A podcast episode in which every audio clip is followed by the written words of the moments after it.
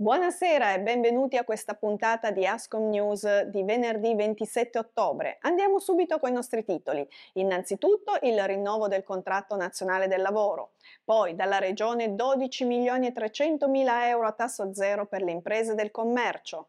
Inoltre Torino si prepara a ricevere le NITO ATP Finals e per finire gli appuntamenti della settimana. Al via la nostra sigla e ci vediamo tra pochissimo.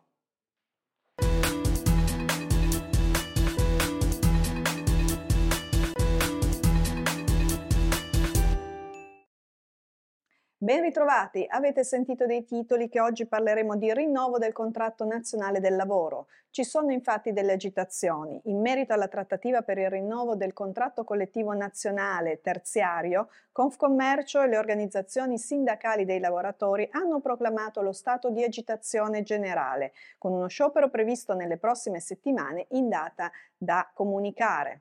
La presa di posizione di Confcommercio è netta tramite la presidente di Confcommercio con delega al lavoro, Donatella Prampolini. Sentiamo le sue parole. Auspichiamo che le organizzazioni sindacali rivedano tempestivamente la loro posizione e che l'obiettivo di addivenire quanto prima al raggiungimento dell'accordo di rinnovo per tutto il settore del terziario venga perseguito tenendo conto delle reali esigenze di imprese e lavoratori, nel concreto impatto che la normativa può avere sugli stessi in termini di innovazione e di produttività. Noi, la nostra parte, siamo pronti a farla, come sempre. Confcommercio, prosegue Donatella Prampolini, con lo spirito di responsabilità e prima delle altre parti datoriali ha sottoscritto già nel dicembre 2022 un protocollo straordinario con l'unico intento di assicurare ai lavoratori riconoscimenti economici a copertura dei periodi di vacanza contrattuale, unitamente ad adeguati acconti sui futuri aumenti contrattuali senza al contempo introdurre ulteriori elementi di discussione di carattere normativo. Ma ci sono anche buone notizie per le imprese. Infatti torna il Fondo Unico Competitività, sezione commercio, presentato da Regione Piemonte con Ascom in conferenza stampa qualche giorno fa. Lo strumento finanziario della Regione Piemonte che periodicamente mette a disposizione fondi pubblici a rotazione per finanziare progetti di rinnovamento delle imprese che potranno ottenere finanziamenti da 25.000 euro per micro e piccole imprese o 250.000 euro per le medie imprese. La quota massima di risorse regionali erogabili è differenziata in base alla tipologia di impresa, ovvero 500.000 euro per le micro, 1 milione per le piccole e 1 milione e mezzo di euro per le medie imprese. I progetti potranno essere presentati telematicamente, previo ottenimento della delibera positiva di uno degli intermediari cofinanziatori, a partire dal 25 ottobre e fino a eventuale comunicazione o esaurimento del fondo. I nostri uffici, come sempre, sono naturalmente a disposizione per informazioni e per assistenza nel percorso.